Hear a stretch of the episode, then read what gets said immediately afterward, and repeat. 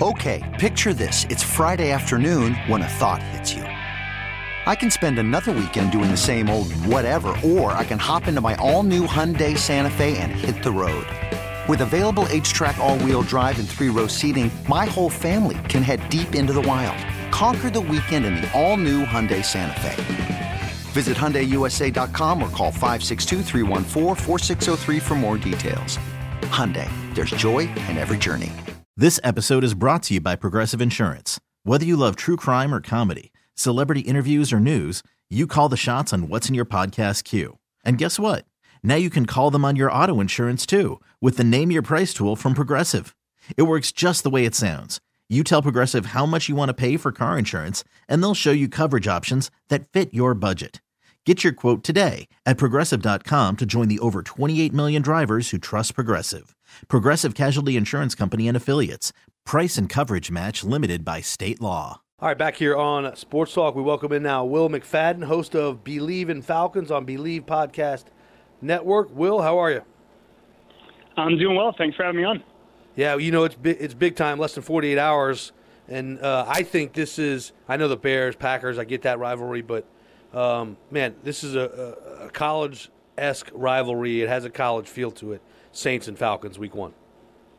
It absolutely does. Um, and I, I, actually had uh, former Saints receiver Terrance Copper on on my podcast this week to break it down. And, and what was really interesting is that he also played in the Baltimore Pittsburgh rivalry game, which you know I think certainly belongs in that category that you just mentioned.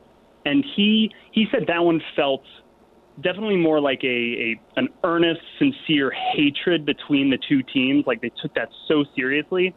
When I think about the Falcons and the Saints, it's the pettiest rivalry, man. It is. It is. Everybody loves to see the other fan base in absolute misery, and that almost brings them as much joy as kind of the thrill of success. And that's what makes this, like you mentioned, a college rivalry type of environment. And it's the best, honestly, man. It is. I, I went on a um, Atlanta radio station this morning, and they asked me, "Will, um, what do you what, what's the expectation for the Saints this year?" You know, and I knew what he was getting at, which was I think the Saints are a ten win football team, maybe an eleven win football team. But I said it starts this Sunday uh, when the Saints go to Atlanta and beat the Falcons twenty eight to three. You know, and and, and and, and and look, some of the Falcons fans came out of the woodwork on Twitter, and um, I was like, relax. This is at the end of the day this is just football. It's not life or death. So, um, you know, just relax a little bit. I want to transition, though, into uh, Marcus Mariota. What have you seen from him in the preseason and in training camp? Yeah, I think that he he definitely improved throughout the camp, and that's not to say that he was struggling early on by any means. It's just that what really kind of stood out was his comfort in the offense, his kind of command, his understanding, which is perfectly understandable given his past with Arthur Smith. But then as the uh, camp kind of wore along. The preseason games started happening. I thought he became much crisper with his passes. I think he started taking more chances, which, again, understandable because it takes some time to develop that chemistry when all of your receivers are new. You know, the playbook's not new, but the receivers are.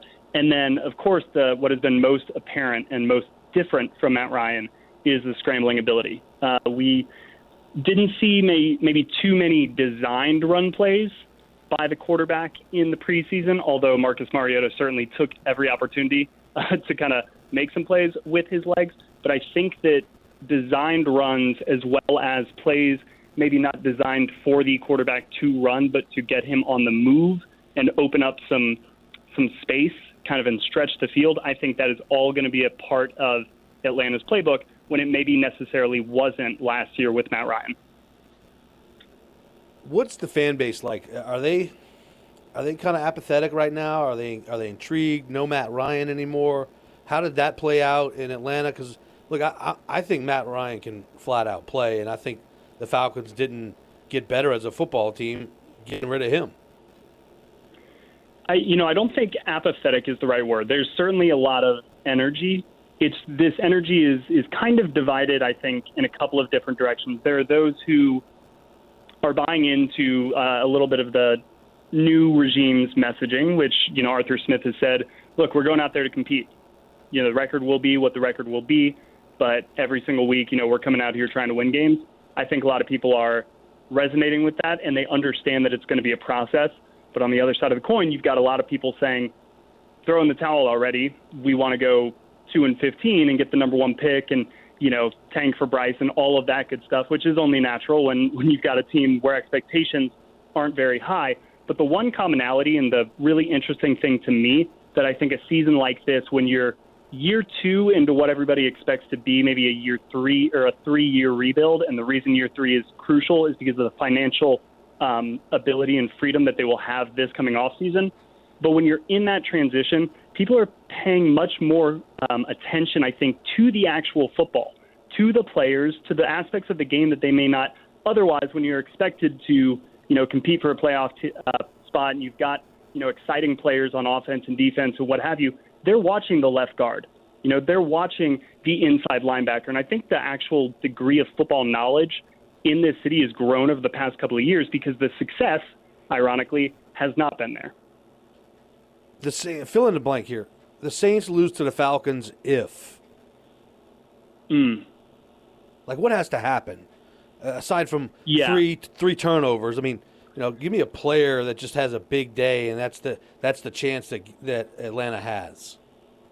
Well, you know, I, I think that I think that realistically, we've seen games won and lost kind of situationally between these two teams. You know, I could see if Atlanta makes the right stops on third and short, fourth and short if it gets there, and then conversely, if they're you know three of three in the red zone, four of four in the red zone, and so I was I was kind of maybe anticipating some type of X factor question. I think my answer is going to be the running backs not named Cordarrelle Patterson.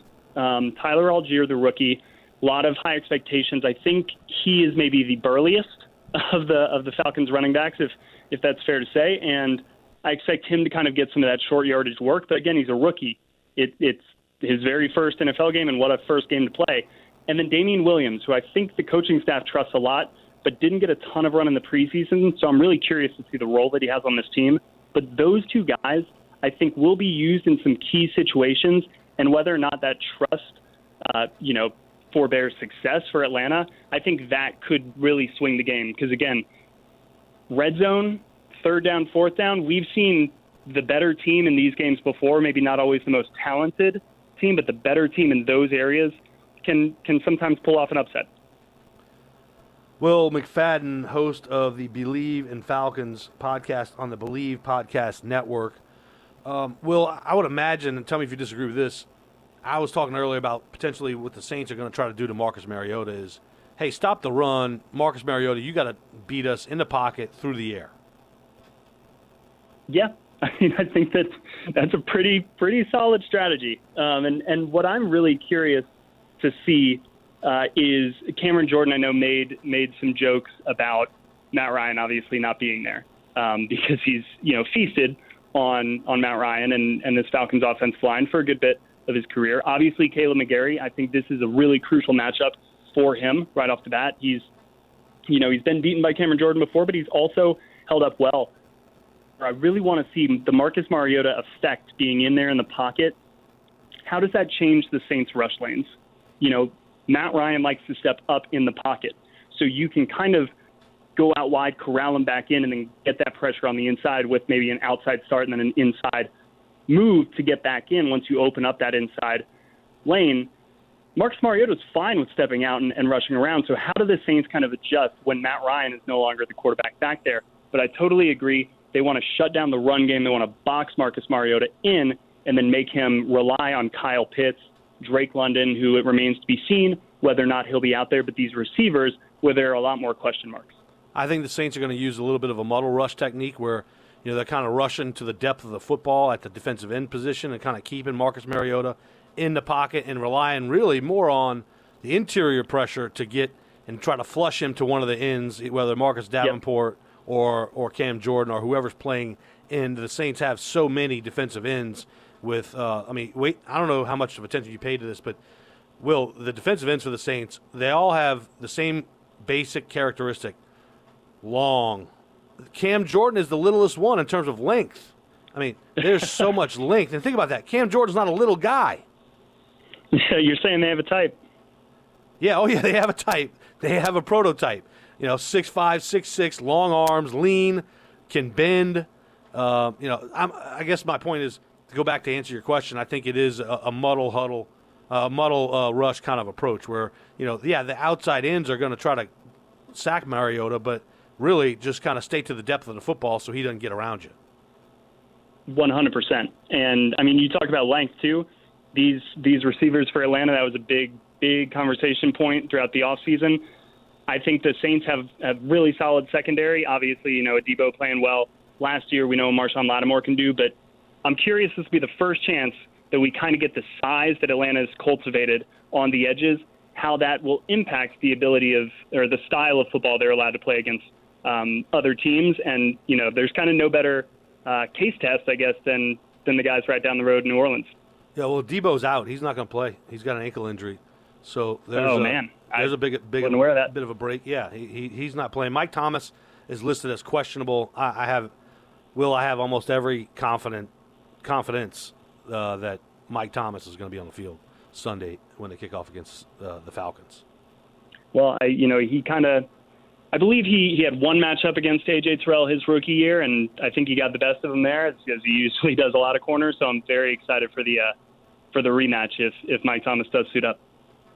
Is Desmond Ridder uh, uh, an early um, candidate? Like if if Mariota struggles early, maybe even in the first half, could would they go to Desmond Ridder? Not in this game. I, I really I really don't foresee any any situation where Desmond Ridder gets unless it is like by design, right? Unless Yeah. there are certain Yeah. packages that that they want to bring Desmond Ridder in for to do that because one of the things Arthur Smith has said this week talking about the reason Desmond Ridder played so much in the preseason. I mean, pretty much played the entirety of the of the uh, final preseason game was because that's really the prime opportunity for a young quarterback to get those reps and to grow. Hinting that you know the regular season, you don't get that opportunity.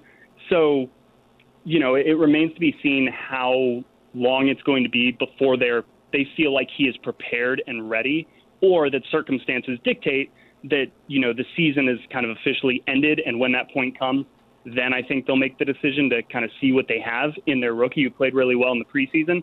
I don't think New Orleans is going to see him out there this week. However, for the rematch much later in the season, I wouldn't be surprised if Desmond Ridder is is the quarterback. Will, thanks for the time, man. No problem. Happy to help anytime. All right, Will McFadden, host of Believe in Falcons on the Believe Podcast Network. Mike Hoss, the voice of the Saints, is next here on Sports Talk on WWL. Okay, picture this. It's Friday afternoon when a thought hits you. I can spend another weekend doing the same old whatever, or I can hop into my all new Hyundai Santa Fe and hit the road. With available H track, all wheel drive, and three row seating, my whole family can head deep into the wild. Conquer the weekend in the all new Hyundai Santa Fe. Visit HyundaiUSA.com or call 562-314-4603 for more details. Hyundai, there's joy in every journey. This episode is brought to you by Progressive Insurance. Whether you love true crime or comedy, celebrity interviews or news, you call the shots on what's in your podcast queue. And guess what? Now you can call them on your auto insurance too with the Name Your Price tool from Progressive. It works just the way it sounds. You tell Progressive how much you want to pay for car insurance, and they'll show you coverage options that fit your budget.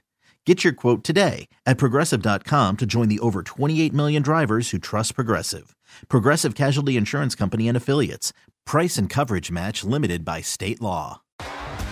T-Mobile has invested billions to light up America's largest 5G network from big cities to small towns, including right here in yours.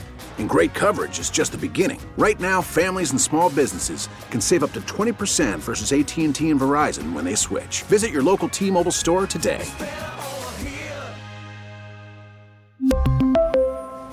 Plan savings with three lines of T Mobile Essentials versus comparable available plans. Plan features and taxes and fees may vary.